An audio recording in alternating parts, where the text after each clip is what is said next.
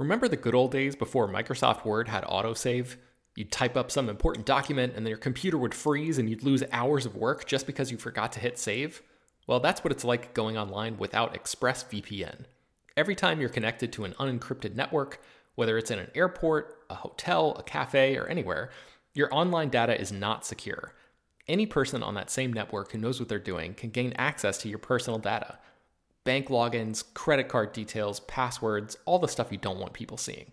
Unfortunately, hacking has become much easier than it used to be. People don't even have to be exceptionally skilled to do it, and there's a lot of money to be made by selling your information on the dark web. ExpressVPN stops hackers from stealing your data by creating a secure, encrypted tunnel between your device and the internet. It's incredibly easy to use. Once the app is running, you literally click one button to get protected. And it works on your phone, laptop, tablet, and more, so you can stay protected on the go. I've been using ExpressVPN for a little while now, and I can rest easy knowing my info is safe and secure. I've heard horror stories of people who've been hacked, and it sounds like a massive pain to try to get any resolution in the aftermath, so I am not interested in finding out what that process is like. Secure your online data today by visiting expressvpn.com slash slash film. That's E-X-P-R-E-S-S-V-P-N dot com slash slash film and you can get an extra three months free. ExpressVPN.com slash slash film. Hello, everyone, and welcome to Slash Film Daily for Wednesday, February 2nd, 2022. So that's 222022. I like that. Uh, on today's episode, we're going to have a spoiler filled discussion of the Book of Boba Fett, Chapter 6 From the Desert Comes a Stranger. This is Slash Film editorial director Peter Sciretta. And joining me on today's podcast is slash film editor, Brad Oman. Hey, that's me. And Star Wars expert and the guy that writes the review every week on slashfilm.com, Bryan Young. Just happy to be here. Thanks for having me. Okay, as you know, we have four segments here. We have feedback, which answers your questions and just recaps some stuff that we've learned since last week's episode. We go into our brief reactions, into our beat by beat breakdown, and into speculation. I don't really have uh, too many emails this week, but there are a bunch of updates that I wanted to relay. Uh, first off, last week we saw that U-shaped space station. It was uh, in some. I think we were even wondering, like, is that something that we've seen in Star Wars canon before? Pablo has confirmed that it is a completely new location, and he won't tell us the name of it because he likes to do that. And you know, sometimes when he says like I, I won't tell you the name of it, it's because he can't because especially with yeah. Favreau Filoni stuff, like Frog Lady, right? Like it's not that he can't tell us what her name is, it's that they won't let anybody name her yet. Or it's Supreme Leader Snoke's U space station. That's the official name. Oh. Mm. Well, well, if that's the case, I will gladly tip my hat to you for your prescient abilities. Uh, another thing we learned last week is uh, there was this uh, video game that was in development called 1313, which uh, was kind of like a backdoor Boba Fett video game. And we learned that some unused concepts in that game have made it into the series. Uh, we have a whole article about that on slashfilm.com. So I'll link to that in the show notes. I'd like to point out that I actually guessed that that was the case. What do you mean? Why did you guess? Well, we were uh, the last episode of the podcast. We were talking about um, these new locations, and I talked oh. about how oh. it, it, kind of felt like it could have been stuff that would have uh, made an appearance in the abandoned Star Wars games that Lucasfilm axed uh, when Disney bought them. I see. So what you're no, saying got, is you're right. I thought I thought thirteen thirteen got axed like before the sale. Like it was like there was some other problems going on there. Let's not split hairs, Bryan. uh, one other thing, and I'll link this in the show notes. Uh, last week I mentioned how we finally learned what the Jawas look like underneath their their uh, what are that hoods or what, what are their clo- cloaks. Um, that we learned that they're furry and uh, actually a, a, bunch of people, including Pablo, posted a th- like a screenshot from A New Hope that showed one of the Jawa's hands, and you can see it's furry. So I, I, guess that's something that we knew. And even though I've seen that movie a billion times, I did not remember that it was a furry hand. So, so there you go, Bryan. I'm surprised you didn't correct me on that one. You know, I, I part of it is that like for some reason I I have this image in my head of Jawas being scaly. Like I feel like there was really? uh there was like a photo or something or a behind the scenes thing and I thought that like the black of their heads I didn't realize as a kid it was just sort of a blackout uh, for the light up oh. eyes rather than anything. And so I always associated them as reptilian because of that photo as a kid, but it never really entered my mind. Fair enough. Okay, I, I had two things. I was going to bring this up in speculation, but um, I feel like this is going to be at that point we're going to be talking about things in this episode, so I want to bring them up right before we get into this week's episode. I was rewatching last week's episode, and there's a whole moment where the Mandalorian is talking to the armorer, and there is well, there's two things here from, from this that I wanted to to bring up, and I wanted to see what you guys think. Uh, last week, I brought up her uh, the armorer's comment. She was talking about how legends say that the Mythosaur would someday rise up and herald the new age of Mandalore. And I said on this podcast, I was like, Bryan, do you think do you think that's going to happen eventually? And I I think you like were like, don't be silly, Peter. The mythosaurs are dead or something. I don't know what you said. You said something like that. Um, I've been thinking about this, guys. What if her comment is not just a bit of cool dialogue? What if her comment is kind of a clue? Like we are assuming with this Mandalorian verse that the Mandalorian, Din, uh, you know, he has the dark saber. He's going to be the one to rise up and uh, lead Mandalore. Is going to be part of the rebirth and leadership of Mandalore. What if that is not Din's arc? What if the arc actually is that Boba Fett is going to realize his legacy uh, being, you know, uh, a clone of uh, someone of Mandalorian descent, like actual descent, like a, a bloodline, unlike Din. And uh, you know, he's becoming somewhat of a leader. What if his his end game here is actually to become the leader of Mandalore? And I say that because he has a signet that is the is the mythosaur. So that would that would fulfill the prophecy in a in a certain point of view. So wait, you think Boba Fett's going to make a bid for Mandalore? I, I think he's well. I'm just proposing this. I'm not sure if I think this, but I'm proposing what if eh, by the end of this whole Mandalorian verse, which is I'm sure many years out, that it, at the end it's not Din or Grogu uh, leading Mandalore, in a new era of Mandalore. What if it is Boba Fett? Maybe, maybe that's the Boba Fett arc. I think they would have done more to make it more interesting if that was the case. What do you mean? I don't. I, I guess like the reason I think everybody's excited more about these last couple of episodes is that Boba Fett isn't as exciting of a character as he used to be, and I don't know. I I think they're aiming for Din Djarin. I think they've realized that Boba Fett is now officially playing second fiddle to Din Djarin, and I think he's the one who's going to have to have those complications. Maybe Boba Fett is planning that, but I mean, it's like Maul going, ah, "I want to take over Mandalore." Like, why? Like, you have no connection to this planet. Well, um, I, I, don't think he he's planning it right now. What I'm proposing is that through the through a couple seasons of this, he will learn to embrace his Mandalorian legacy. And he's becoming somewhat of a leader. I feel like he's gone from from you know bounty hunter to he's trying to be a gangster but he's i think he's really more learning that he wants to be a leader I guess I just don't see the Mandalorian legacy other than the armor. Like his dad might have been a Mandalorian at one point, but that's like me saying like my dad was a doctor. I'm a doctor too. But I thought they showed um at one point in last season of Mandalorian, they showed his like DNA sequence or something. Well, his J- DNA sequence is identical to Django's, but Django was a foundling and fought in one conflict and then left, and then Oh, was he a foundling? He wasn't of uh-huh. Mandalorian uh-huh. descent. Yeah, yeah. Okay, there goes my theory. Well, remember if, if I end if this ends up being true, I said it first here. Probably won't. okay. Okay. I, I don't mean uh, to just poke holes in it. It's just like yeah. I just don't see Boba Fett being that integral after Din Djarin at this point.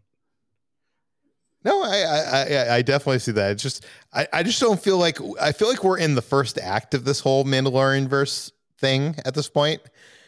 So I think my problem is, you know, we've been talking about the problem of the Boba Fett arc, but my problem with the Mandalorian arc is he already has the dark saber. He already kind of knows, like, it, it, he seems like he's already on the path for like the third act, right? Of mm-hmm. like he he wants to be the one to lead Mandalorian, and that doesn't seem like where we're going to end up. I mean, it's I again like with these these last couple of episodes of Mandalorian, like it doesn't feel like they're taking the the swerves to the left or you know those hard right turns or left turns to make things really unexpected. I think it's a very I think it's very predictable and I don't think they're actually going to deviate from that predictability. Fair enough. Um, okay, the other thing I wanted to bring up is in the last episode, the armor convinced Mando that he should melt the Beskar ste- uh, spear because it could hurt other Mandalorians. She said, which uh, it, it makes sense to for uh, the Mandalorian only to have like Beskar use it for defense only and not offense. But then I remember that the first season of Mandalorian, the armorer was the one that suggested when when Din got some Beskar, she was like, "Oh, do you want me after making this um this armor for you? We have some left over. Do you, do you want me to use this this Beskar to make some whistling birds out of Beskar for you? You know, whistling birds, which are an offensive weapon that could do damage to Mandalorian. Like I don't know, it seems like not consistent. I wonder if the whistling birds was the gauntlet. Like she turned it into the gauntlet to fire them, and they're just like charges or something. You know what I mean? Like mm. that. That was mm. that was how I interpreted that. Brad, do you have any thoughts on either of these things? No, not really. okay okay, fine, fine. We'll just move on then. Uh, you know, I've been doing I've been doing enough talking, so let's go into our brief thoughts. I'm gonna I'm gonna start things off with Bryan. Bryan, what are your brief thoughts on episode six? Uh, you know, they did. They surprised me in all of the ways I sort of expected that they could surprise me. If that makes sense, like in my headline for my review, I was like, it brings expected surprises, and people are like, how can you have a, a surprise that's expected? And it's like well, I watched the last episode. Um, like I don't, I didn't think they'd go as far as they did, and I think that's the surprising part about it. Um, overall, I think structurally, this is such a weird mishmash. Like it doesn't make sense structurally from like like on paper, right? You're looking at it and you're like, why are we spending all this time with Luke and Grogu and why does it keep going back and forth with them? And this doesn't quite make sense for a Boba Fett show. And like Din Djarin gets one scene with Boba Fett and then takes off to have more scenes with other people again. And, and like it just feels a little bit unbalanced for the Boba Fett story. Like even like Din Djarin stuff last week was like, oh, it's building up him being on Tatooine and the Pikes and his journey and everything. Okay, I get it. Um, but this one just felt structurally all over the place. But the thing about it is that emotionally the structure was very sound. Like Filoni managed to craft something that was maybe oblong in shape on paper, but emotionally resonated from beat to beat without a problem. And I think that's the most important thing, right? Like, um, it's it's Walter Murch. Uh, I don't know if either of you have read his book, um, "In the Blink of an Eye," Um, yeah, but it's a great book. Uh, it's a it's it's terrific. But he talks about how like when you're editing, like emotion, the right emotion is like fifty one percent of how you make a decision for the cut.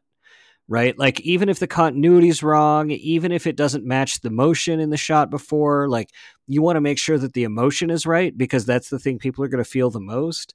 And I feel like that was the equivalent of this episode. Like they picked this episode because the emotion was right, not necessarily because it was the right shape. Well, the thing is, if this was the first and second episodes of Mandalorian season three, I don't think there's anything wrong with these two episodes.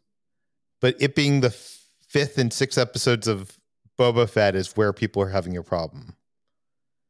But uh, Brad, what, what are your brief thoughts on this week's episode? Yeah, I mean the the past two episodes have been been great, but like again, they they are episodes of the Mandalorian. This is these aren't episodes of the Boba Fett series, and so like as good as it as it is, and as silly as a complaint it might be, like if you have a show that's called the Book of Boba Fett, it should be prominently about Boba Fett, and to have two episodes that are almost entirely dedicated to Mandalorian's story, and the second episode barely featuring uh, Boba Fett's story, it shows just how kind of insignificant everything else that has happened so far really is. And this maybe should have been a more uh, a more broad Star Wars series that fo- that focused on something larger rather than making it seem like it was just going to be about Boba Fett. Because when you focused on him and this new path that he's on for you know those first um, few episodes, like you're establishing that this is his story. And while the Mandalorian's uh, stuff does tie into his story because Boba Fett came back at the end of the Mandalorian, it's it's not like you know when Boba Fett showed up in the second season of the Mandalorian, the Mandalorian suddenly became about Boba Fett. But these two episodes are definitely about the Mandalorian and Grogu and Luke and Ahsoka. So it just feels like too much of a departure for this to be just like a little side thing that is tied into the Mandalorian. So I, I, was I'm frustrated in that regard, but I still love these episodes. I love what they're doing with the characters. I, I still think that maybe it's too soon to dive back into Luke and Grogu, and I wish there was a little more time before we dealt with this. But you know, they are putting a difficult choice on on Grogu at such a uh, you know young age, and that's a big deal. But like having this kind of uh, having a, the cliffhanger they have in this episode even feels weird for a show that's again is supposed to be focused on Boba Fett and is setting the stage for the finale to what Boba Fett has been doing for the rest of this season and hmm. it just it just feels like all of this kind of just came out of of nowhere and took took over the Boba Fett series, and it's it's making it painfully clear why it's so hard to care about Boba Fett and the rest of the show.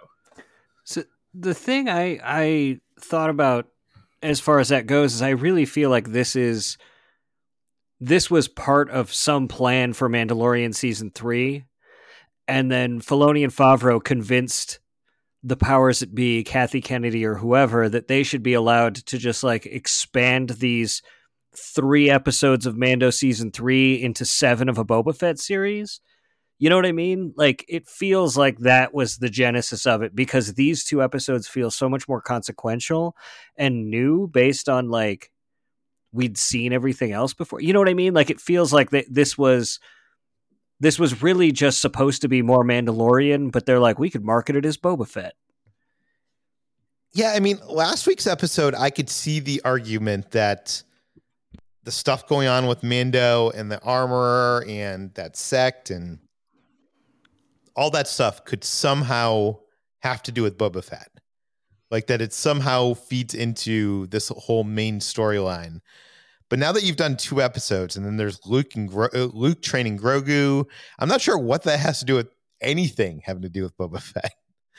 Um, but it like, uh, the, like the only the, the only like thing that would would help, I guess, make it more sense is if Boba Fett and the Mandalorian and Grogu story become intertwined more permanently from here on out, and that's not out of the realm of possibility but this just feels like a weird way to to do that. Well, I wonder too like next week's episode is going to bring all of these characters together and it wouldn't make sense to have Luke and Grogu show up next week if there wasn't you know, if there wasn't this episode to explain why Luke all of a sudden shows up on Tatooine with Grogu. in a in a little Mandalorian uh, chainmail. But I don't even understand why Mandalorian is needed for this conflict. Like it felt okay. I, want to get off this training uh, train of thinking because you know what, guys? F it. I love this episode. I love this episode. I loved last week's episode, and I know I should care about the the consistency. I, I should care that this is a Boba Fett show and we're not getting a Boba Fett show. I should care that like this is so such an oddly the the pacing of this season has been so weird and so probably badly designed. I don't care. I enjoyed both of last week's episode and this episode so much as a Star Wars fan that it, it I don't know. I, I'm not going to let it bother me because this is like the Star Wars that I love. This is the kind of like I don't know. Th- there might be too much Filoni here. You know what I mean? Like there might be too many characters crammed in here for their own good. Like I'm not sure Ahsoka really needs to be there for this episode. Um, and maybe there's a little bit too many like you know references for references sake, but I really can't complain about any of it. I I I, I really enjoyed it for the most part. Um, I, I mean, I guess we can get into our criticisms and stuff a little bit later on. But uh, Brad, did you have anything else to say about this episode?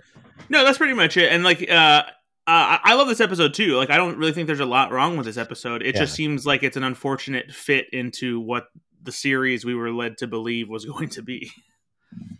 I wonder. I, I wonder if it's all going to hit differently once we see the totality of the Mandalorian verse stories, and they're just banking on the fact that they can see a whole picture that we can't. I almost wish that this was titled "The Mandalorian: colon the Book of Boba Fett." But would that yeah, make us think that, any differently? Would that would I mean? I it's you know at this point like I will admit it seems silly to like have such a weird complaint, but that would make it like just feel like it's more properly a spin-off as opposed to a a, a, a series that is squarely focused on Boba Fett. Because even so, like sure, technically the book of Boba Fett it, it still does qualify as a spin-off from the Mandalorian but because it is that that title does hone in on Boba Fett and like that it, it feels like it inherently lays out that this is his new story to put so much of a focus on the Mandalorian for nearly two entire episodes just feels out of sorts and I don't want to say ill-advised, but it's just it's just weird. It's just, it feels weird. I don't I, I don't think any other show has done anything like this as far as like a spin-off is concerned. Yeah, I can't think of an example. Okay, let's jump into the breakdown. This chapter begins with a drug deal in the desert. The Pikes are exchanging uh, a Camtono of credits for a chest of spice. And I don't know about you guys, but doing this exchange in the middle of the desert where there's like the, the noise from the moisture evaporators working around them kind of reminds me of like those movie scenes where you see like the mob meeting someone like out near like the oil wells stuff like that, that oh yeah like, i'm uh, sure that's intentional too. Yeah. Yeah there uh, was there was definitely a lot of like mob movie moments in this episode. Well maybe you can point them out for us uh, when when we get to them. Um, so Cobb Vanth shows up, and I was so excited because you know this is something I've been waiting for this entire season. I've wanted Cobb Vanth to to, to come back. Uh, were you guys excited to see him? Yeah, I actually literally went, yeah. I, I I was really excited to see him too, and like this whole episode from the very first scene just put a smile on my face. Oh, for sure. It, it's actually uh, this week and last week I haven't been able to watch uh, the show with Kitra because she's quarantining in, in the bedroom because she has she got COVID finally. Um, and I like, uh, I like how you say finally, like we've been waiting to get it. well, I, I, mean, it's been two years. We avoided it for two years, or I know. Years. It's just funny. It just, just seems like finally we just we, we got yeah. it, and we're couldn't be more thrilled. well, no, I'm, I'm definitely not thrilled about it, but um, but uh, I haven't been able to watch this show with her. And last night's episode, I literally like we were watching at the same time from two different rooms. And like Cobb Vanth shows up, I just like screamed, and you could hear her scream. I don't know, it's just kind of funny. um, okay, so Vanth pitches that they leave, but it doesn't work out that way. A shootout results, and three of them dead. Uh, he sends the last one on his way with a message to the syndicate to stay out of Mos Pelgo. And he takes the chest of spice, worth more than the town is worth, apparently, as a fine for the trespassing. Uh, I wanted to ask you guys, like, why did he decide to choose to take the spice and not the credits? Because the credits could actually do good for the town, where the spice he he just decides to like kick it into the sands of Tatooine. I think what they said in there where the spice is worth a lot more than the whole town. And I think what they're implying, it's like that it's like yeah. that that moment in uh, the professional where uh, Mathilda just starts pouring the rubbing alcohol on all the uh, the heroin and lights it on fire and Leon is just like why are you doing that? And she's like who do you think th- who do you think this hurt? You, no women no kids right? Who do you think this hurts? And I think it's the same thing where like the money would be a small measure of that, but taking away the drugs and then getting rid of them is a bigger net positive impact on the community than just that one Camtono of money. And it, it goes to show, uh, you know, who this Marshall is too. I think that he he could have done something with those drugs or done something with the money, but he just kicks it into the sands of Tatooine. Um, okay, so we get the title of this episode from the desert comes a stranger, and I'm gonna be honest with you. I I thought in the beginning of this episode, maybe is this talking about Cobb Vanth? Uh, but he's not really a stranger to us. The Pikes came into Mos Pelgo, so maybe they're the stranger. Uh, later in the episode, I thought maybe uh, Mando is the stranger come, going to that Jedi temple, or but at the end of the episode, I think it's Cobb or Cad Bane. Uh, what do you think, Bryan? I think it's all of the above, right? I think that's why I really liked this title, where it's because each of them are strangers to each other, but I think it can also refer to Luke Skywalker, who is, uh, you know, oh. a stranger from from the desert to all of these people essentially, and definitely uh, for for the Mandalorian, he's a stranger. But I think Cad Bane is certainly one of them. I think Cobb Vanth is one of them, and it evokes that sense of of you know spaghetti western where that that lone gunman walks in off the distance, and that's what everybody on the show is trying to be. For sure. Okay, so Mando flies his modified Naboo starfighter to a planet filled with mountains and trees, where Luke Skywalker is building a new Jedi temple.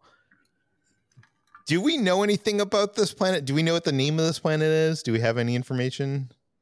Um, no. Um, okay. They, they haven't named it. I think part of that again was that whole like JJ didn't name it, and Rian Johnson didn't contradict JJ's not a- naming it, and then Favreau and Filoni are like, "Why do we need to name it? Like, if we don't have to give it a name, why why would we?" Um. Okay, so he is greeted by R two D two. Uh, says he's looking for Skywalker, which I believe might be the first time he says the name Skywalker because I think he called him just the Jedi in the Mandalorian series. And R2 uh, takes him through a bamboo forest where they find a bunch of ant droids building something. And uh, also, the I, I want to mention the audio description calls them ant droids. Is uh, have we seen these dro- kind of droids before? Uh, no, no, we haven't. They look like three gonk droids scotch taped together like like ants. Yeah, I love their designs. It's very practical and also kind of like based on nature with like that little like almost like an ant's head where it has like that uh the pinchers in the front. Yeah, yeah, yeah. yeah.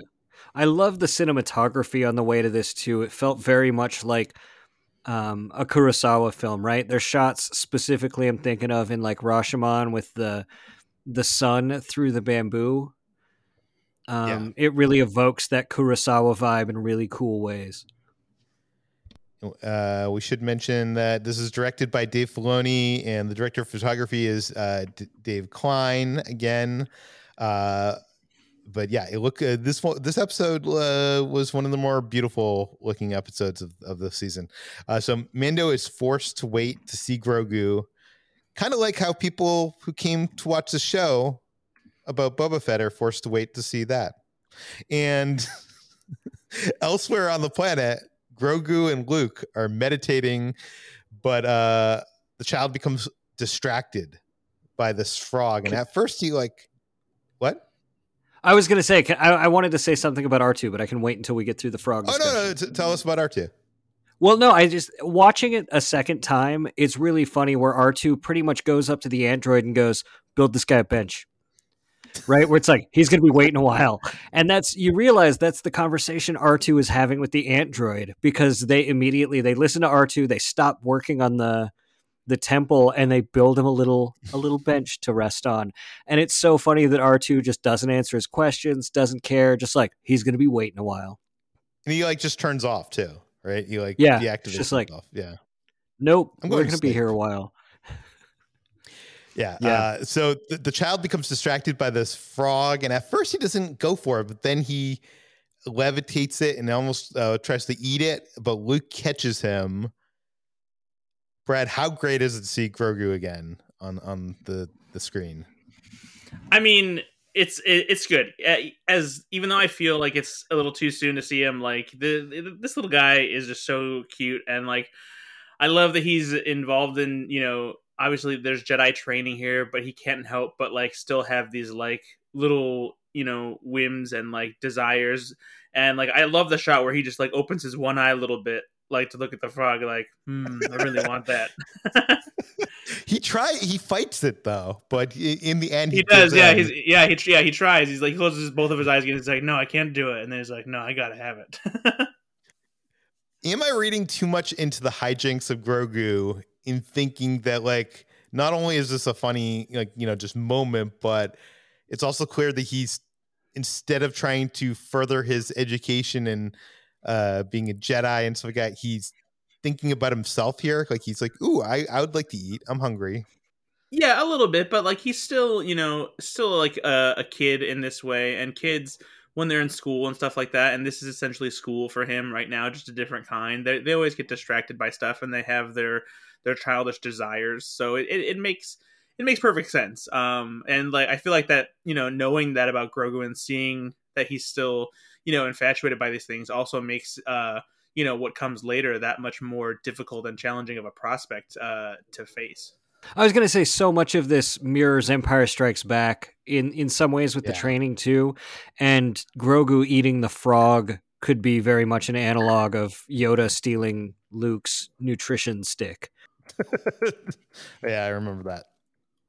Uh, and, and Luke levitates like a dozen frogs uh, to Grogu's delight. But I, I think this shows him that like if he takes if he takes these teachings seriously, that he too can eat a dozen frogs. So. Well, I think I actually think that it's I mean it's a pivotal moment too to I guess to kind of show Grogu is like you can always go for something that you like immediately desire, but know that like there's always going to be that temptation all around and like you you like sure you can take advantage of this time to get this one frog if you want to, but there's always going to be a frog for you to distract you to take you away from what you should be focusing on. I thought the filmmaking there was really elegant because i think that it says so much without actually saying anything. Yeah it's great visual storytelling for sure. Yeah. And i also love the frogs who like don't know what's going on. They're like just like what is going on? They're like flipping in the air. Um we, we should talk about Luke Skywalker. So this is the first time we've seen him since that uh, scene in Mandalorian season two, and uh, that that was kind of criticized. What did you what did you make of him in this episode, Brad? Uh, well, a lot of people have already said this online, and we wrote an article about it too. Is he looks infinitely better uh, in this episode than he did in the second season of The Mandalorian? Um, I don't know if it's because Industrial Light and Magic uh, hired that deepfake technology content creator uh, known as uh, Shamook on YouTube, or if they just like really dug into it and realized they need to do something a little bit better if they were going to bring Luke Skywalker back. But there are shots in this episode where uh, if I had seen it, I, I, would be like, "This is a deleted scene from Return of the Jedi." Uh, there, there are shots where it looks absolutely perfect. It's incredible what they did. Uh, leaps and bounds better than his appearance uh, at the end of Mandalorian season two. There are still a handful of shots every now and then where it looks a little bit awkward and not quite as great, but almost every shot in this uh, in this episode is is better than any given shot in from Mandalorian season two. They're gonna have this perfected in a year or two. Like we're never like it's just moving ahead at light speed. Oh, for sure. I also think it's interesting that they kind of you didn't see Luke say anything. It was all like done off camera at first, and then they kind of eased into actually showing him talking and stuff. Uh, I'm wondering if that had something to do with it. Uh, I mean, it did look a lot better. I'm not sure. There's something about the voice, and I understand it's it's Mark Hamill doing the voice, right? Yeah. There's something about the voice that seems a little off to me, and I'm not sure. I, I can't place well, my finger on it he's 40 years older doing the voice.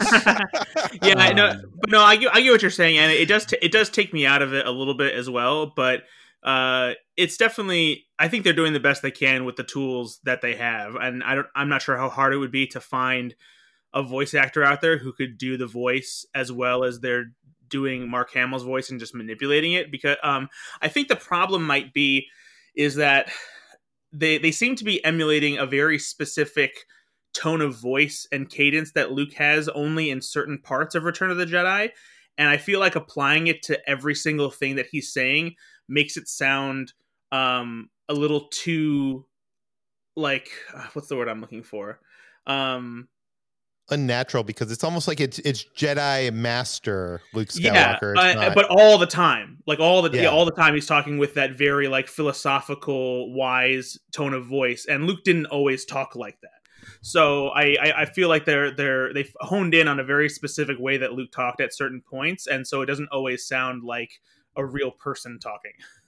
I wonder how much of that is Mark Hamill bringing that that element of the performance to the table and sort of insisting on that too. Hmm. That's possible.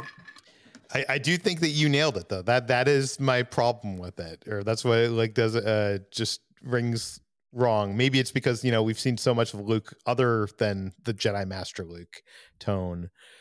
Um, but okay, uh, they go for a walk. Luke tells Grogu that he looks like this other person he knows that he knew that was his master Yoda. Some people have said online, I wanted to bring, bring this up here. Is Luke telling Grogu that he reminds him of the only other guy that he's met from the same species, somehow space racism? Yeah, kind of, kind of racist, Luke, just a little bit. and he was like, "Oh, do you also talk backwards too? Are you all the same?" No, I, am I'm seventy five percent joking. I um, loved this walk too, though. Like how he's levitating Yo uh, Grogu to like bring him up with yes. him. Like it was so just charming and it made so much sense for the scene and they didn't have to do that right? Like they could have just ha- told mark hamill and his double like hey just slow down. But adding that it just feels magical especially when you've got the undercurrents of yoda's theme playing over this conversation. It's just it it's a really great marriage of words pictures and, and sound yeah, and, and that's a filmmaking problem that I think they've had to deal with with the Mandalorian in in the sense of you have this child that doesn't really, you know, almost crawls at a like a at a crawl's pace. And in the first season, they had him in that pram. In the second season, like, like here, it sets up a story uh, that happens over this episode of Luke teaching him how to jump so that I, I feel like eventually when we get to Mandalorian season three and he's you know with Mando, I assume, you know, we won't have to have some kind of plot device to allow him to catch up to Mando. Like he can, you know, catch up on his own terms. So, um, Okay, so Luke asks Grogu about Grogu's past, and he uses the Force to see Grogu's repressed memories. And I want to say that I like how this memory sequence is almost presented in the same kind of like effect that they used when Anakin Skywalker had his dreams in the prequels. It has like that uh distortion around the edges and stuff like that. Uh so in this memory we see three Jedi facing off with a dozen or so clone troopers in a hallway and they're overwhelmed and killed before the troopers are to discover the child. Do we know who any of these Jedi are?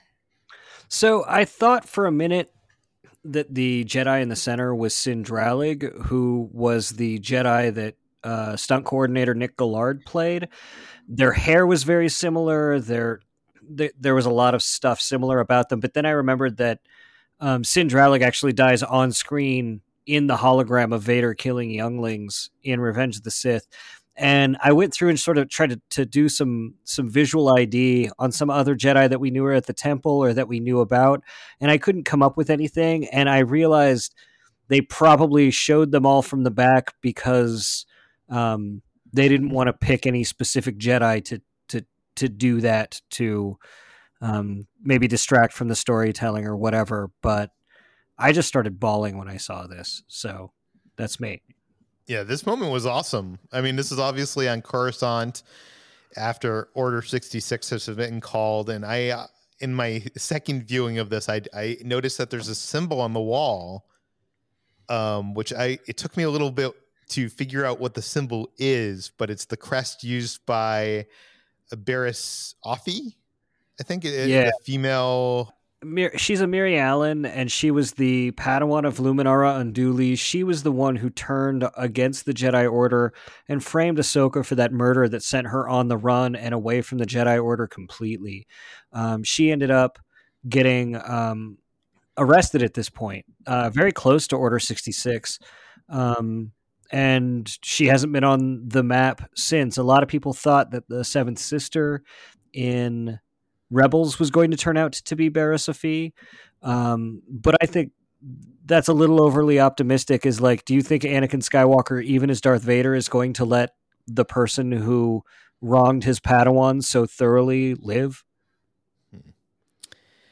And uh, uh, the, the symbol was featured on Offee's quarters in the Jedi Temple on Coruscant. And I know that because it appeared in one episode of the Clone Wars titled The Wrong Jedi. So this might be the deepest dive reference in this episode, I think.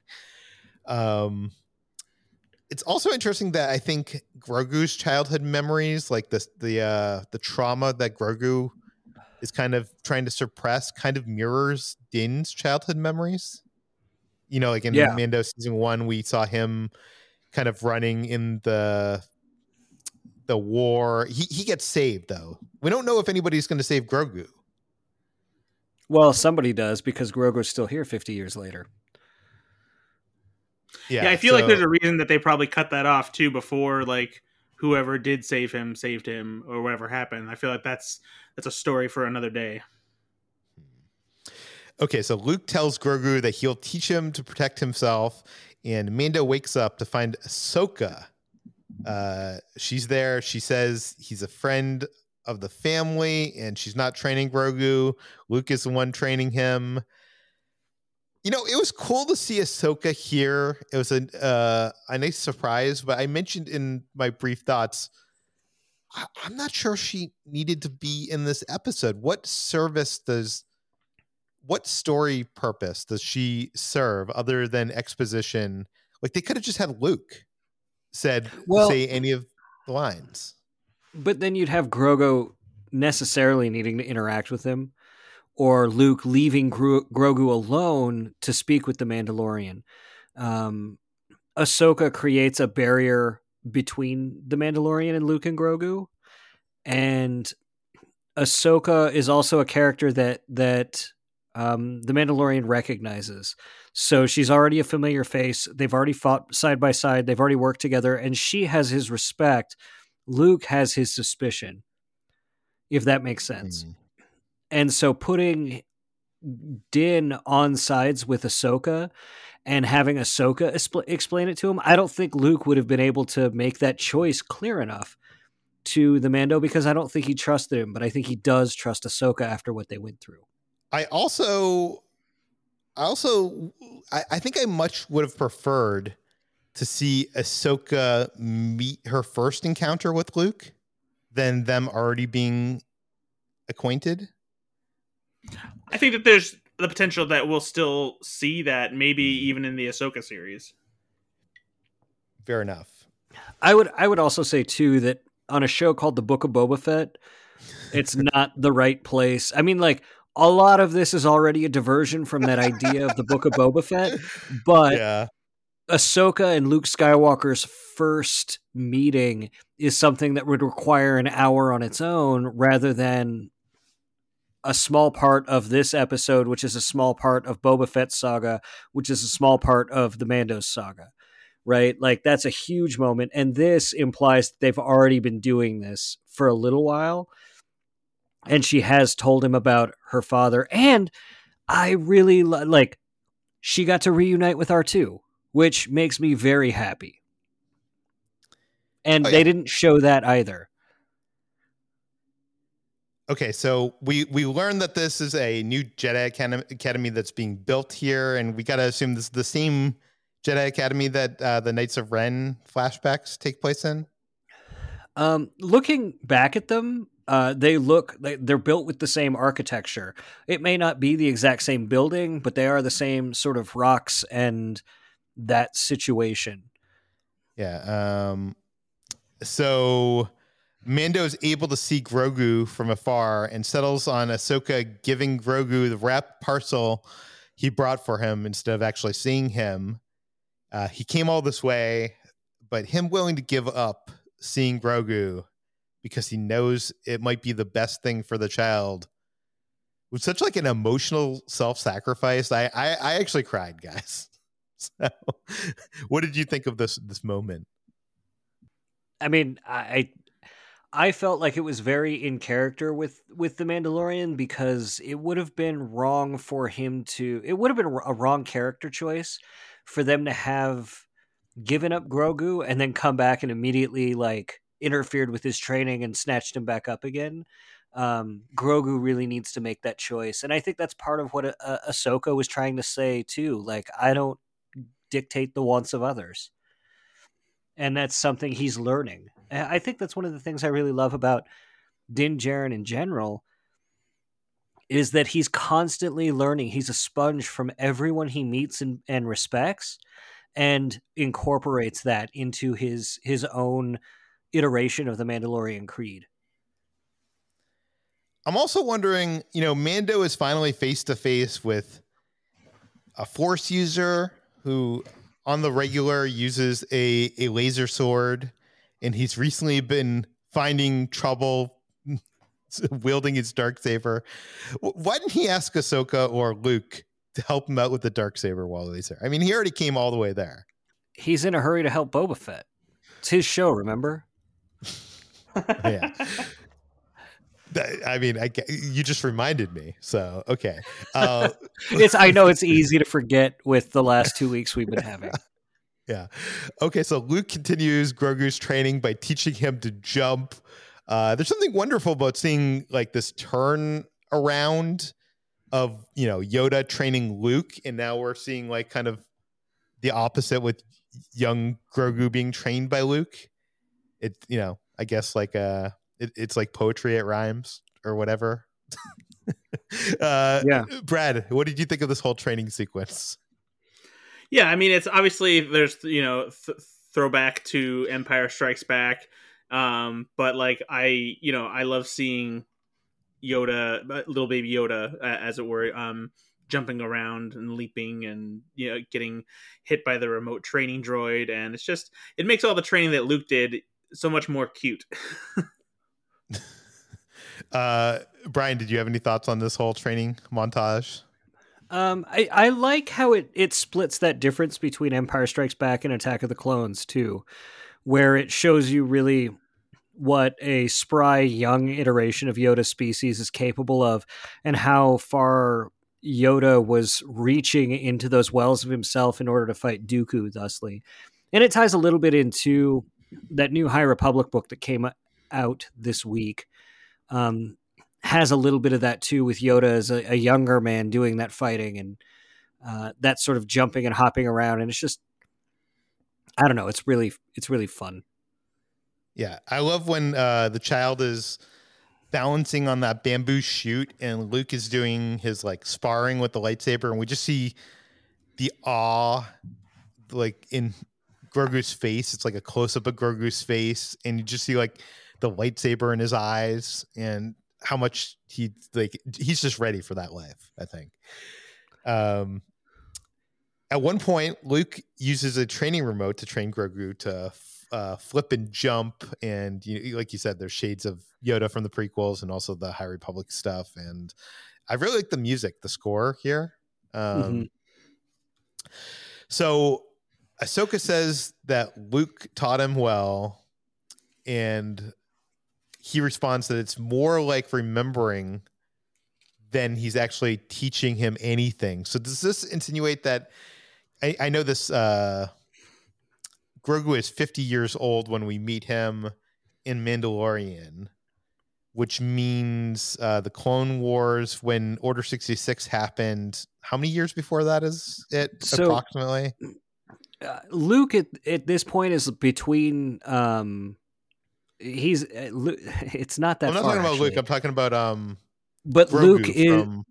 but I'm saying uh Order 66 is kind of what I'm trying to peg how far back it was, and Luke was born like that week.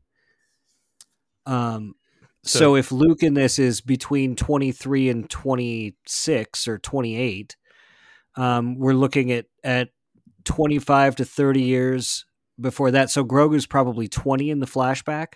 So he was at the Jedi Academy until he was like 20 or 25 ish, maybe. Yeah. Yeah but it seems like he learned a lot because Luke seems to think that like he had already been taught this stuff and he's just remembering. Like he's repressed these memories because obviously he got captured. Uh, maybe not by in dur- during Order sixty six, but you know we saw him captured when we met him in Mandalorian season one. So he's definitely repressed these memories because he doesn't want the the remnants of the Empire to get a hold of the information. I'm guessing. And also, it's you know horrible stuff that happened to him that he saw as a youngling. Um, yeah. Okay, so uh, I also think this is smart from a from a filmmaking perspective. This makes it smart because if he goes back to Mando at some point in the next season of Mandalorian, he could have leveled up significantly without having to had you know years of time jump of training because he's already yeah, yeah so um so Ahsoka saying sometimes the student guides the master. Uh, I like that moment. Uh, Ahsoka presents Luke with Mando's gift, and Luke's response is, "Sometimes I wonder if his heart is in it." Which she, she responds, "So much like your father, or you're so much like your father." Which I, I don't know. All, all this interaction with Ahsoka, I, I feel like Bryan, you probably were eating this up. Oh yeah, no, it's it's something. I mean, like we've talked about it over the the the course of the last few seasons of TV. We've been doing this. Like, I really think those are moments that need to be addressed, and I think that the prequel or the sequel trilogy sort of skipped over them. Um, in Rian Johnson's case, necessarily so. In JJ's case, maybe not so much but there there are these characters out there who had connections with the Skywalker parents and there's a reckoning to be had about that. There's understanding to be gained about that. And with Hayden Christensen joining um, the cast of Ahsoka, I think we might get more of that, and that might be where we will see more of that. But this it was just a hint, but it was just enough for my mind to just race with possibilities about what they'd done, where they'd been, what she'd taught him, why she's involved, how she's involved, um, and it it puts him on the table for being on her show too. If she does find Grand Admiral Thrawn, and we get an heir to the Empire style story that this is all leading to, where the Mandalorians and uh, Ahsoka and and you know remnants of the rebels and Luke all have to team up to defeat Thrawn and the Imperial Regiment and Moff Gideon. That's thrilling to think about. That would be awesome for sure.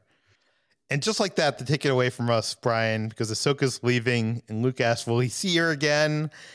And uh, she says, "Perhaps," which probably means she will. We will. I don't know. Maybe we won't. Do you think she's going off on the journey to in search of Ezra at this point? I think that's a possibility. I mean, the thing is, is that Filoni has fashioned Ahsoka as Gandalf the White in this era, right? Yeah. Or Gandalf in general, where she'll just take off, right? Like this is this is her in the Hobbit uh, as Gandalf going like, "I know you guys are all going into the dark, spooky forest, but I'm going to go over this way and take care of this thing over here." Okay, guys, we did it. We're 27 minutes into this 47 minute episode, and Mando has finally set foot on Tatooine. uh, so so now we are finally back uh, to Boba Fett's storyline, kind of maybe. Uh, Fennec gives gives us the recap. The mayor is on vacation or staying away. The Pikes are about to move in. The three crime families are willing to lay low to let it happen. Uh, they have experienced enforcers in the form of Black K and Mando, but the lack of foot soldiers uh, means that they don't have enough for this war. And Mando might be able to help with that. So just as Boba Fett comes into the picture again, uh, he's out because Mando travels and uh, can, I say something about that moment yeah. when he walks in because it's so Return of the Jedi in two ways. One, oh, um, it it evokes the rebel briefing for Death Star 2 in Return of the Jedi where everybody's planning everything and they're like I don't know how we're going to solve this and then Luke actually is the one who arrives and says like I'm with you too. Um Mandalorian does that here but he does it with that same moment and head nod that Boba Fett gives um, Leia at the beginning of Return of the Jedi in Jabba's palace and it really yeah. feels like um Din Djarin is sort of what Boba Fett was 10, 10 years ago, right? In the timeline, 10 years ago in the timeline, not 10 years ago in our time. And that Boba Fett has really sort of graduated from that.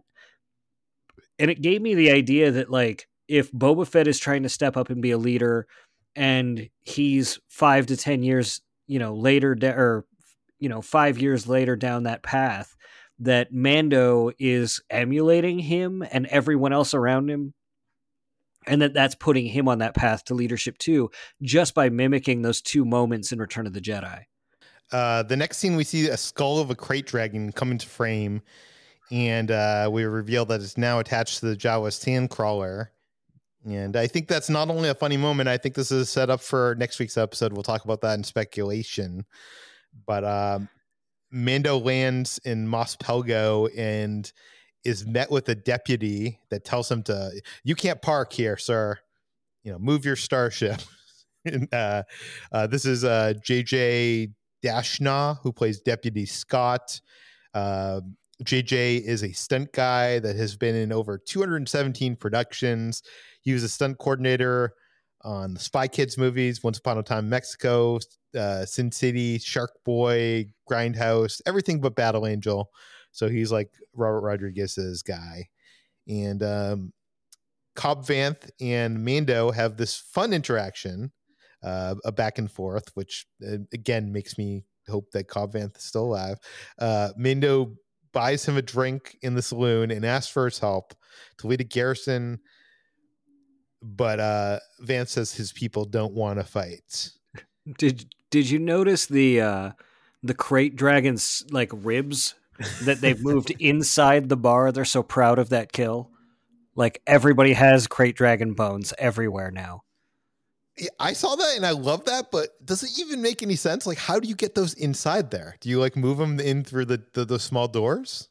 How does that work? Well, you probably it's like a museum, right? They they bring them in one at a time and then reassemble yeah. and rewire them once they're on the inside.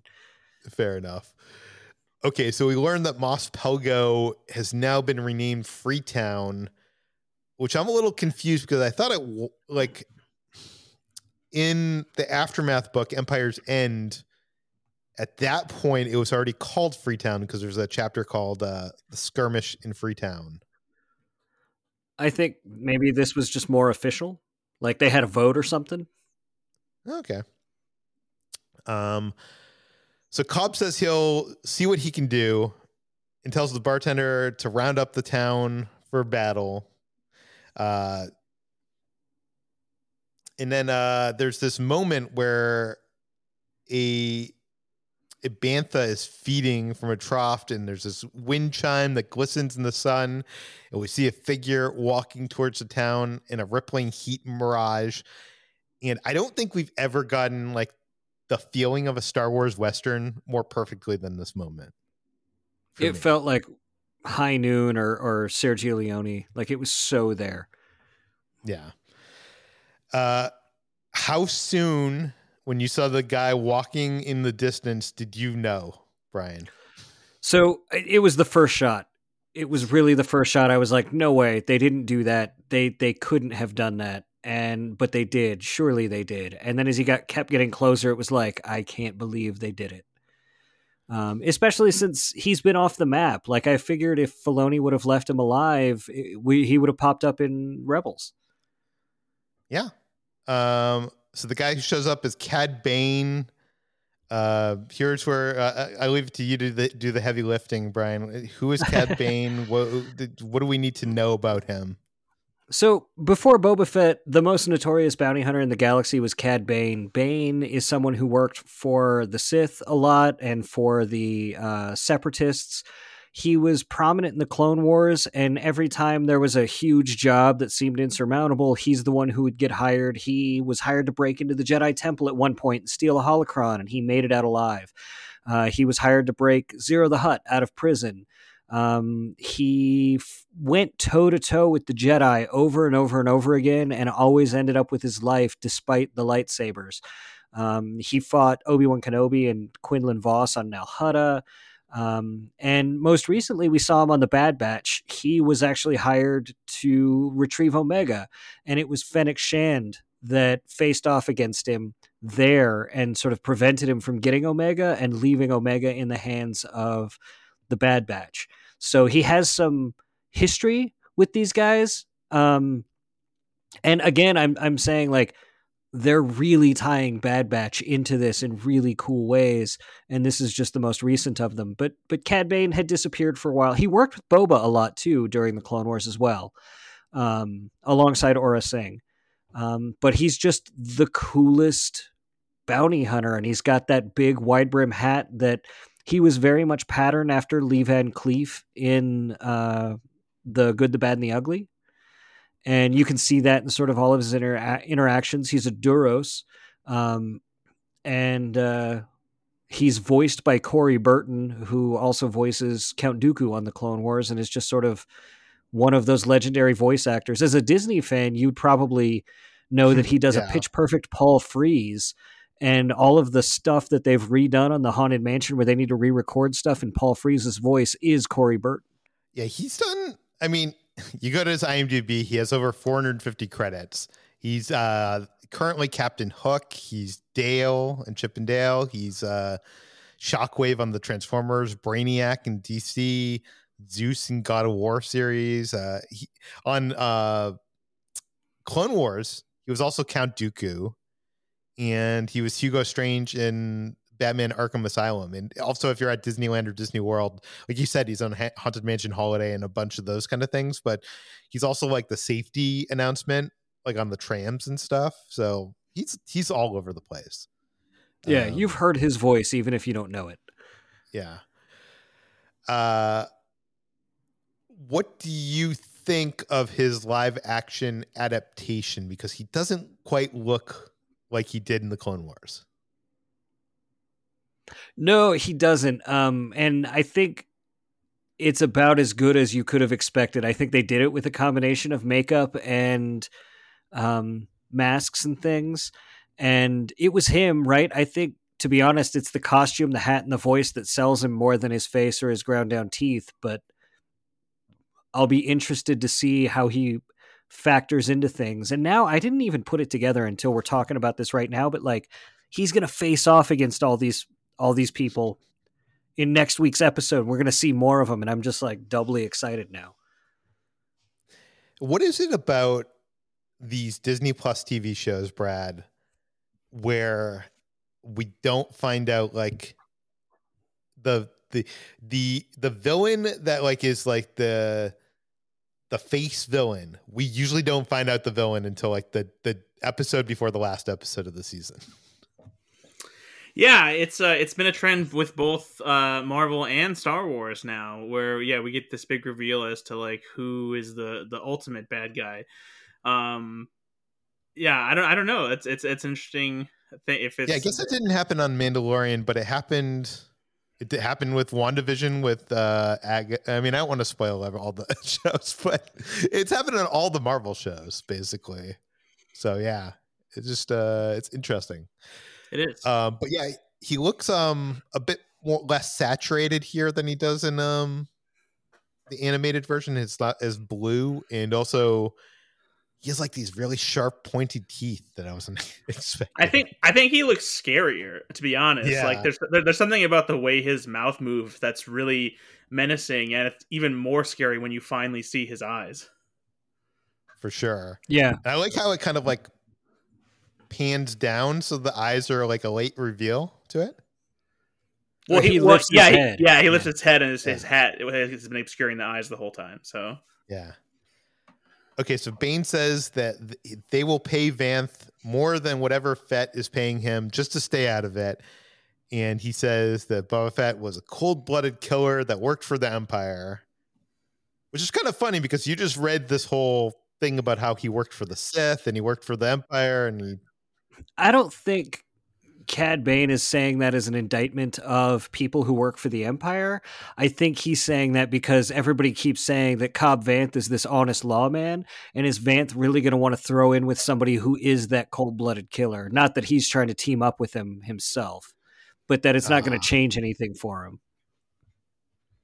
That makes sense.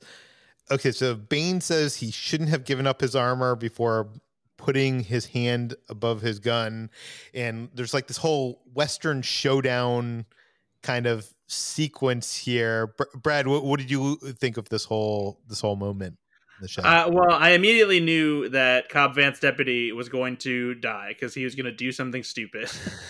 Uh, so so that you know i knew that was coming but uh, i definitely wasn't expecting uh, cobb Vanth to get shot and now we're kind of left wondering i don't think that they're going to kill him off so suddenly like that. I'm sure he'll be injured. Um, but yeah, it was it was a bummer to see Cobb Vanth take a hit like that, and I I, I don't want him to go away. I wonder if that's going to put him in armor for the next episode. I loved that line where he's like, um, you know, you know, how have you been doing without the armor? And he's like, well, I've been more careful or whatever it was he said. Yeah. Yeah. But, um, get, get him to the really, mod parlor. Yeah. Um, but I think they wouldn't have descended on him. Like they all ignored the deputy. It's like deputy's clearly dead, but they ran over to him with like medical gear and stuff. So yeah. I, I would bet that we're we're gonna see him. Um, but I, I think it would be cool if he got some iteration of armor, not necessarily Mandalorian armor, because I think the Mandalorian would be upset about that because it's his show now. Um, but in something. Well, there's going to be a lot of people with Mandalorian armor in the show. I think once we get to season three or season four. I yeah. think. uh, but uh, I do want to also mention Paul Darnell. He's the guy that actually played Bane. He's the quote unquote performance artist. So he's the guy on set. Uh, he's usually a stunt performer. He played the Night Winds assassin earlier in this season, and he was also Cobb Vanth's stunt double in Mando season two.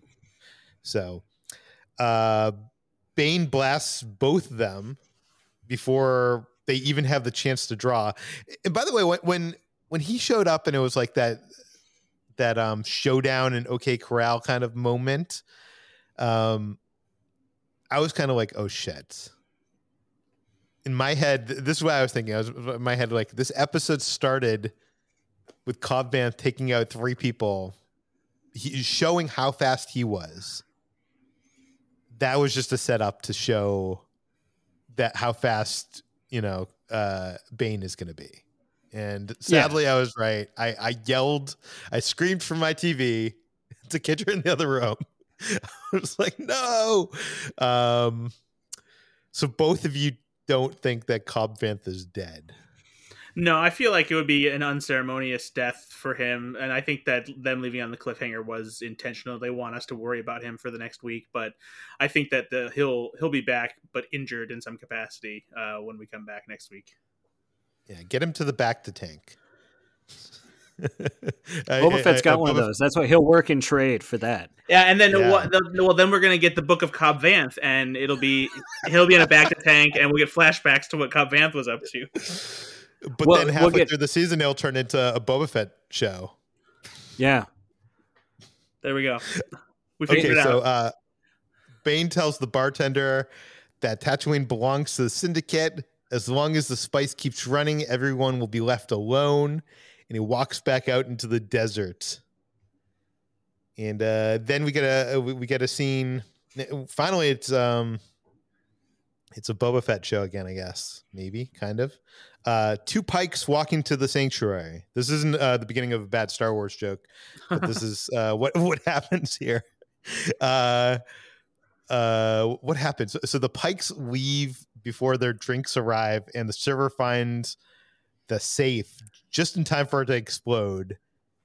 And Bryan, I'm betting you you're going to tell me there's some cinematic influence. There um, is. I mean, it reminded me of, of of two things. One, one in Goodfellas where they're just sort of torching bars, right? Um, but also, it feels like it has a lot of Godfather. Yeah. When you take uh, Cad Bane on uh, in Mos Pelgo simultaneously cut right next to these guys going in and torching the bar, it feels very much like Michael cleaning up business, which makes me feel like whoever it is that's pulling the strings behind the Pike Syndicate is going to be a big reveal or that Michael Corleone sort of character. Yeah. But it also it has this uh, it has that moment from The Godfather a little bit where Garsa Fwip sort of realizes it a moment before it happens, like yeah. Michael and Apollonia in Italy.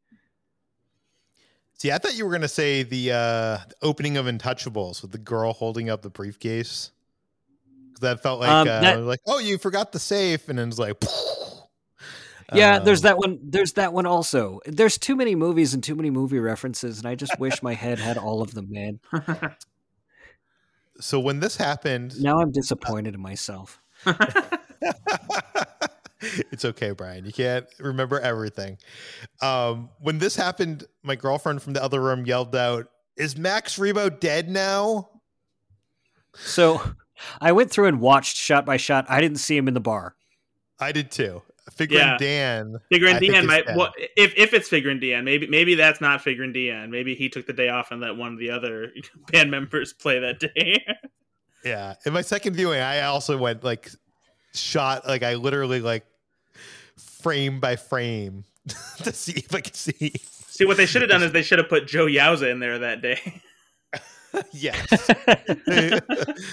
yeah. Um, is uh is Garsa dead? Do you think? I like the concussive force and flames out of the front of that uh, lead me to believe that she's. If I had to lay odds I, between her and Cobb Vanth dying, my money would be on her. She's dead. Yeah, it's funny because I was so sure that she was going to turn on on uh, Boba Fett, but it turned out she was like the only person that was actually uh, participating with them. and then she died. Yeah. yeah. Uh, okay, so back at the New Jedi Academy, Luke presents Grogu with the choice of either the Beskar chainmail that Mando gifted him or Yoda's lightsaber. He can only choose one. If he chooses the armor, he's choosing attachment. It will have to be returned to Mando. He can't be a Jedi. If he chooses the saber, he'll be trained to be a great Jedi, though through many years of training. Um, what did you guys think of this ending sequence? Like ending, a, you know, another like the cliffhanger on the second episode of this Mandalorian uh, Uh, second Mandalorian episode of Boba Fett is a cliffhanger about Grogu. This yeah. is his Empire Strikes Back moment, though. Yeah, either you go and say, yeah, like Luke has to choose between either going to save his friends or completing his training, and we know what choice Luke made. Um, I mean, and yeah. Anakin in Attack of the Clones too. Yeah, with his mom. And this is like it's such a tough thing too because like you know you feel for him because he's just, he's this tiny little guy. You don't want him to have to, to feel that that burden of you know making such a big decision. Um, that's that's a lot of pressure. And then like you know it's yeah it's it's such a tough thing and like it almost makes me like you know mad at Luke in a way, especially considering you know that later he becomes a little more enlightened uh you know by the time last jedi rolls around and figure some things out about you know the jedi path and you know has kind of a, a new awakening in in a way. And so like it's frustrating to see him at this point you know being such a slave to the jedi ways and making grogu make a choice like this but do you think he's actually a slave to the jedi ways because i don't know when i was watching this i was kind of like this is kind of bs because at this point in his life, Luke has the attachment of his sister Leia. He has the attachment of friends, which he, you know, already, you know, care. You know, he cares so much about his friends, and uh, if you know the flashback for Rise of Skywalker is to be believed, he's training Leia to be, um, but a Jedi as, and she has a husband. And I don't know. I just feel like as, what I'm arguing here, Bryan, is I think by Luke saying a short time for you is a lifetime for anyone else to Grogu, and by presenting this choice, I think Luke wants him to choose to leave. I think that's interesting now that you've said it because like it almost would make for like an interesting reverse of the test to see if Grogu can maybe become a new kind of Jedi that maybe Luke hopes to create if that's if that's the case. And then maybe he wants Grogu to have that attachment, but he wants to see if that is does actually mean more to him than the the predetermined path of the the Jedi before now. I think this is one of the sticky parts about how squishy the timeline is because as we're talking about this um we don't know if he tried to train Leia and she left and he didn't take up training Ben before this or after this. Right. So this new attitude that like, nope, we can't have attachments would make a lot more sense if Leia's already like, nope, I'm out of here. I'd rather have my son, uh, you know, live a life and not have to lead to the dark side or die because I, you know, trained as a Jedi or whatever. And so he's is this the Luke that's already smarting from the loss of his sister in that way, or?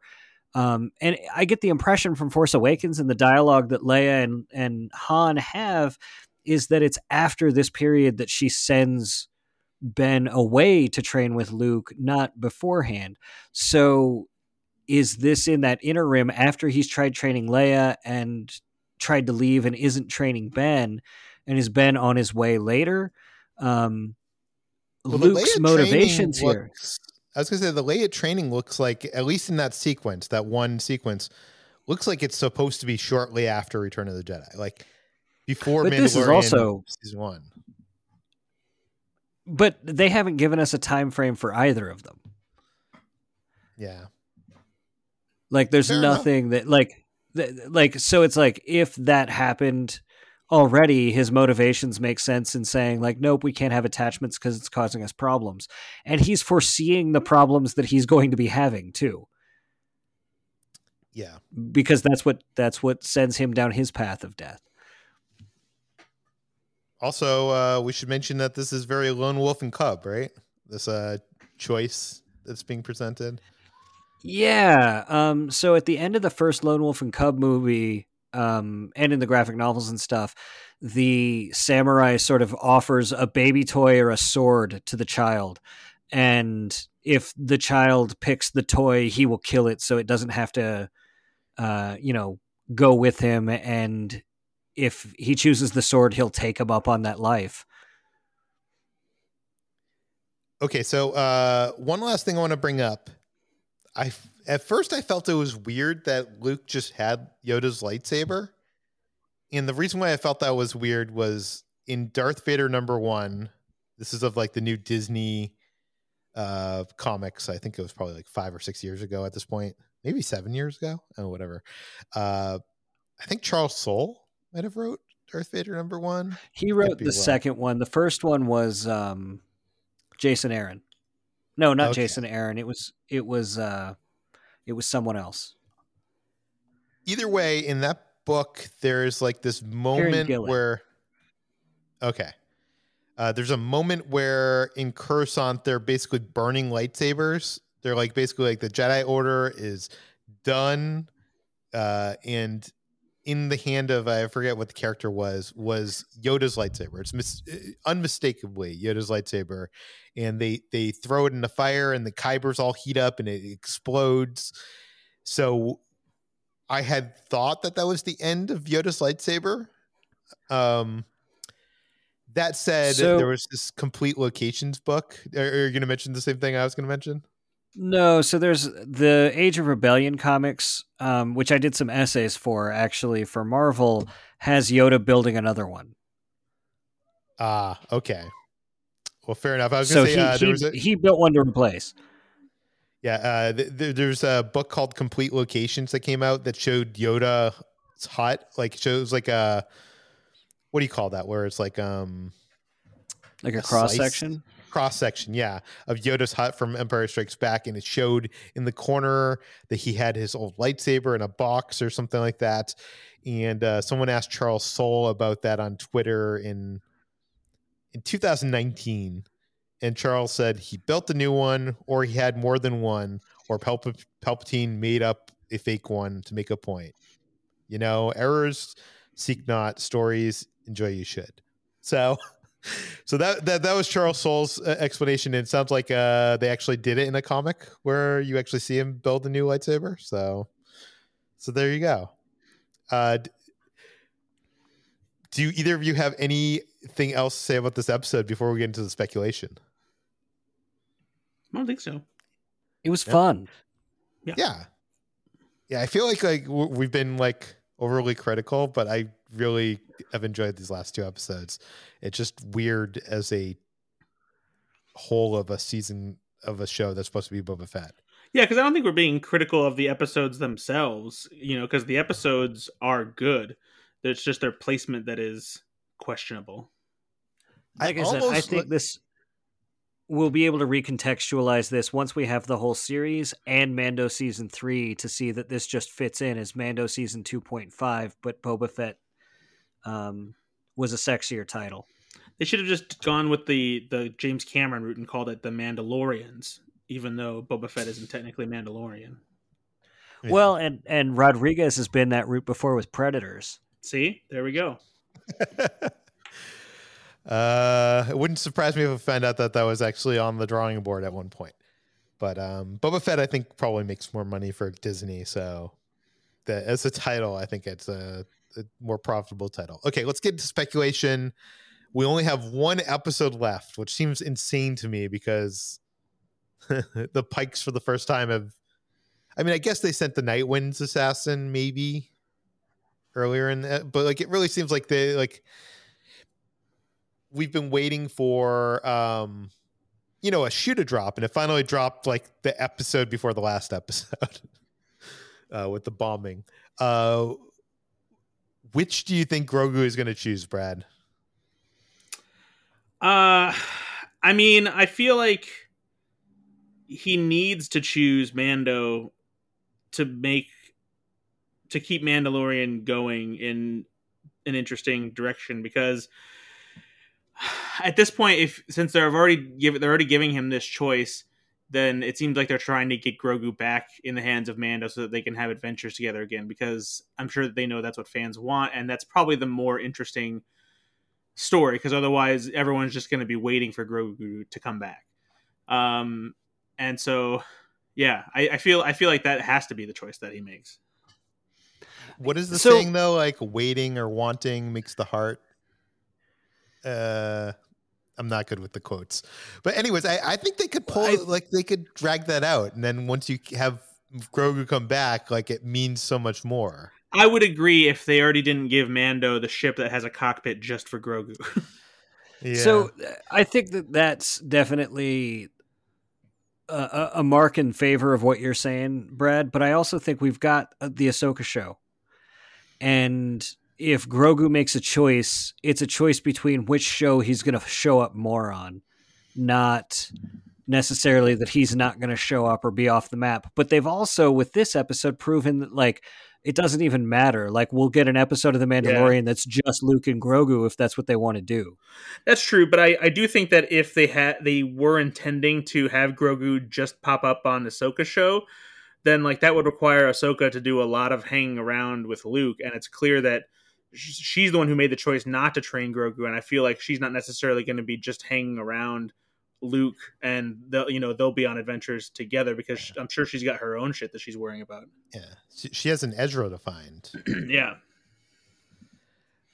yeah. I think you're. uh so wait, Bryan, you're you're saying what's going to happen? Who, what's to choose? Well, no, I'm saying I'm saying that like I agree with Brad. I think he's probably going to end up back on the Mandalorian. It makes the most sense to put him back on that show because that's the dynamic between the Mandalorian and Grogu is what really sold people on the concept of this Disney Plus TV series thing, right? Yeah. But the way they've built all of the other shows around it and how it seems like with Book of Boba Fett, they don't even care if they just jump elsewhere in the narrative and give you someone else's show. Um, he could end up on Ahsoka, or he could end up on the Mandalorian, just not with him. You know, um, they they do have the option to do whatever you want. And I want to remind people too, like we're talking about Dave Filoni, and here's a guy who we all said like Ahsoka clearly has to die. Like that's how the story has to play out, right? For a long time. And he played up on that and he played up on those expectations and built hints up and made us think that she was going to die in a number of situations over the course of the entire series, right? and she, not only did she not die she's still around right like he took what everyone was so sure had to happen and then said no nah, it doesn't have to happen. Well he doesn't kill almost any of his characters right? I mean i, I mean he killed off one character in in rebels. But aside from that they just keep on reappearing in other tv shows by him. Well, I mean, Kanan did show up in Bad Batch too, though. Oh yeah. So yeah, yeah, he he did die in Rebels, but he got to come back in Bad Batch. Um, yeah, no, I'd love to see the. I, mean, I, I think here, that that's.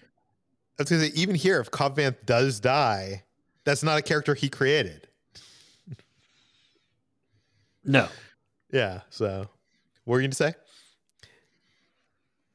No, I just like I think that there are characters that he might kill. I don't know. I really want to see Rex. Rex is what I want to see, especially since you've got Temuera Morrison sitting right there. Yeah. Well, it's the first time we've seen the clones and the clone troopers in live action since the prequels. So that's cool. And you can hear Tem Temuera Morrison voicing them sort of faintly in the background. It was really cool to get back to that. Oh, really? I didn't notice that. Yeah, um, you can hear them just just faintly during the sequence. Okay, well, I agree with you guys. I think Grogu's going to go back with Mando, but I also think that's as much as that makes sense business wise for Disney and selling merchandise and stuff like that. It really felt to me like, you know, you have he left in the, the last episode of Mandalorian season two, right? And in Mandalorian season three, he's going to be back with them. Like I don't know, I just felt like even though yes there's been some time in this universe and there's other shows showing that time go by i, I just feel like it should have been greater than that, than that. i don't know but uh yeah i i i think he's gonna choose mando um will we find out the answer next week or will we have to wait until mandalorian season three I think that we will find out the answer next week. Um, the same way I think last week we were both we were all like, "Are they really going to do it?" I don't know. Probably. It seems like that's where they let it off. Like they're not going to leave that cliffhanger until the next season because, to be honest, I really think Luke is going to show up to help fight the Pike Syndicate. If Luke oh, doesn't show, you... I don't know if Luke will show up to help help fight the Pike Syndicate. I could see him showing up after the battle is over with Grogu as for like a happy ending for the end of this season of television that leads into season three of The Mandalorian where Boba Fett's standing in the corner going like, "Wait, this is about my character change." oh boy! So we're gonna see Luke. Uh, you guys both think that we're gonna see Luke back on Tatooine again? I mean, it could be emotional. I, I could, I could definitely see that, but uh, no, no, we'll see. We'll see. Uh, you mentioned that Fennec knows Cad Bane do you do you think that like relationship is going to come into play in next week's episode? Well, it gives her an easy answer. Like when when somebody says like, "Who's this guy?" Fennec and Boba can both say like, "Oh, it's Cad Bane." Oh, and Boba was supposed to go head to head with Cad Bane in like a Clone Wars episode that was unfinished and like what was it, shelved or something? Was that when like they canceled Clone Wars? Um, yeah, so they canceled they canceled Clone Wars, and there was there was a deleted story reel that they had shown where where Boba and Cad Bane had a face off, and Bane is the one who gives him the dent in his helmet per that story reel, and they both ended up shot, but we never really re- learned the results of that. Uh why is Bane working with the Pikes? Because they're paying him the most. yeah. Okay. Uh, is Cad Bane responsible for the death of the Tuskens? No. I don't think Bane just... is the sort of guy. Bane's not the sort of guy that that sits around on Tatooine waiting for somebody to hire him. He just goes from job to job to job. And I think this is the Pike Syndicate going like, hey, this Boba Fett guy's getting out of control. We're going to pay you. And somebody's like, Boba Fett, I'm not going after him. They're like, okay, I'm going to pay you. And they're like, Boba Fett, I'm not going to pay you. And then they go like to Bane, and he's like, yeah, I'll take down that punk. Okay, I don't why... think he's been on the payroll the whole time. Fair enough. Why do we think Ahsoka was visiting Luke anyways? Like I don't think she's just like going. I'm gonna go visit my friend Luke and hang out for a bit. Like there, there must be a reason why she's there, right? I think that we will find out why a lot of whys about her on her show. Because right now, I like aside from knowing that she was going after Morgan Elsbeth for information about Thrawn, maybe she's asking for Luke for similar stuff here, or maybe it is just a she's an old family friend and the force pulled her there for some reason. Sure story expediency might have been the reason but it could have been something else. Yeah now we're gonna get two episodes of the Soka show. They have to explain why she went there to see luke before we can get the story going i'm kidding i hope um okay so in the order 66 memory we don't see how grogu escapes the clone troopers do you think we're going to end up learning that either in uh, next week's episode or in the next season of Mandalorian? Brad, do you have any theories on who it could be?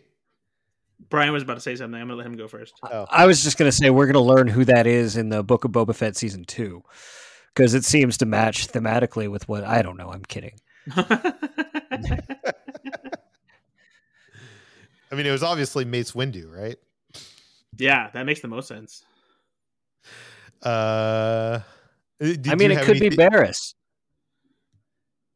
Which, but I thought she wasn't even on planet at that point in time. I, right? She was on planet, but she was in prison. But who knows if they let? I don't like. That's how up in the air anything could be. It could be anybody from Barriss Offee who is there canonically to Anakin Skywalker, and they have Hayden Christensen sitting around. Maybe he grabs Grogu and then maybe Grogu escapes. I don't know. Yeah, I mean, if especially if they're building up the fact that Grogu Darth was already Vader? trained. That seems crazy to me, but I so did Darth Maul's return. Yeah, yeah. Uh, okay, so they mentioned there was one th- I, I mentioned earlier that we saw the Jawa sand crawler and we saw the the krayt dragon on top of it. And I have a theory here. I think the Jawas are going to come into play next uh, next week's episode.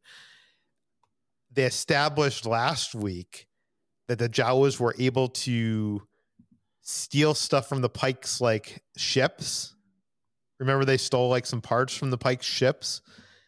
I'm betting you they're going to be used as more foot soldiers to help them like take down the Pikes in next week's episode. What do you guys think? I, like I really think this episode's going to be literally everyone we've seen on this show in the past in one huge crossover episode. It's going to be everybody. Max, They're not going to pull out Max Rebo is going to be back. Yeah, yeah. Have we ever seen Max Rebo walk? I don't think so. No, we would just see him just just boogieing behind that weird keyboard.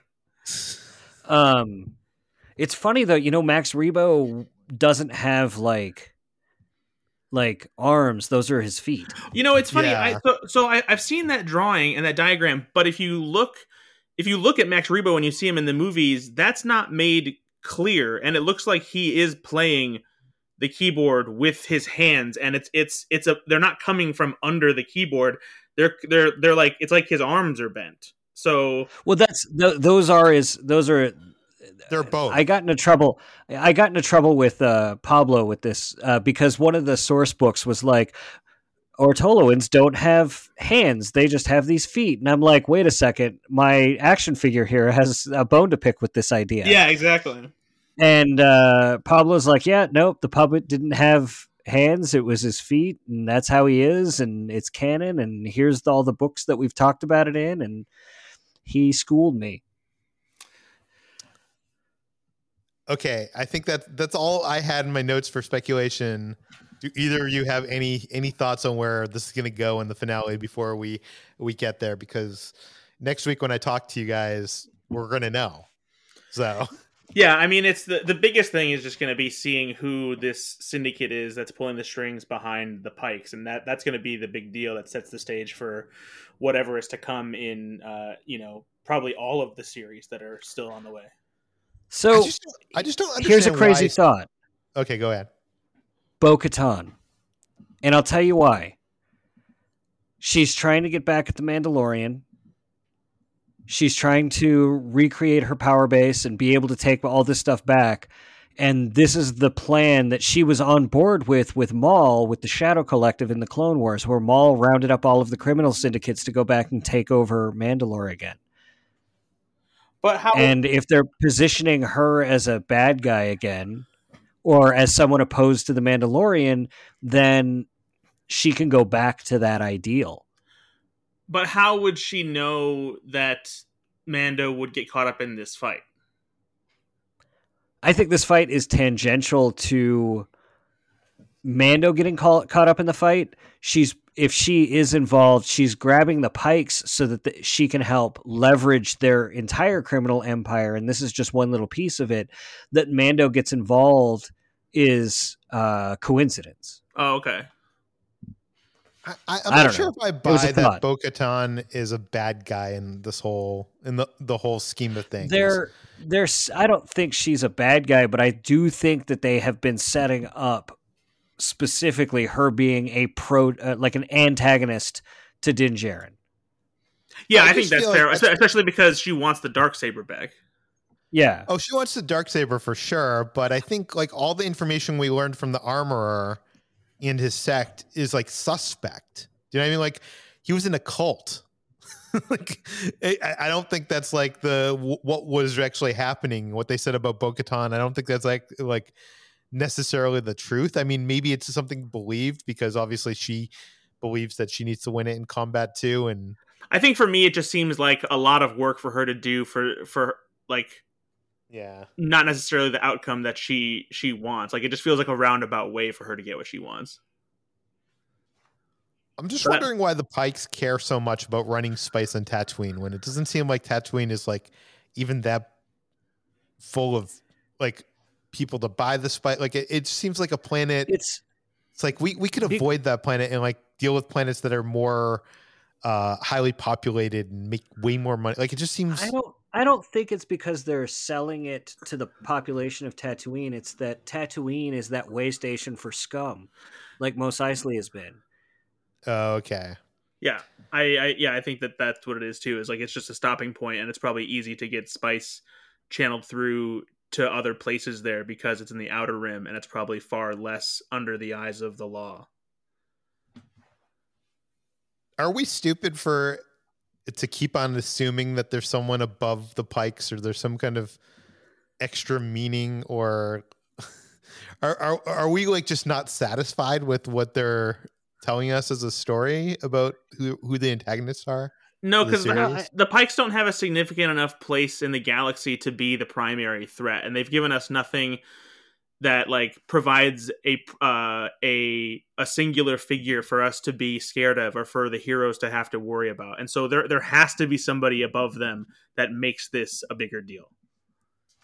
And you've got th- they've already been part of the Shadow Collective, uh, cog in a larger machine run by Maul. And Crimson Dawn is, you know, Qi'ra's thing now. So could you imagine Qi'ra showing up?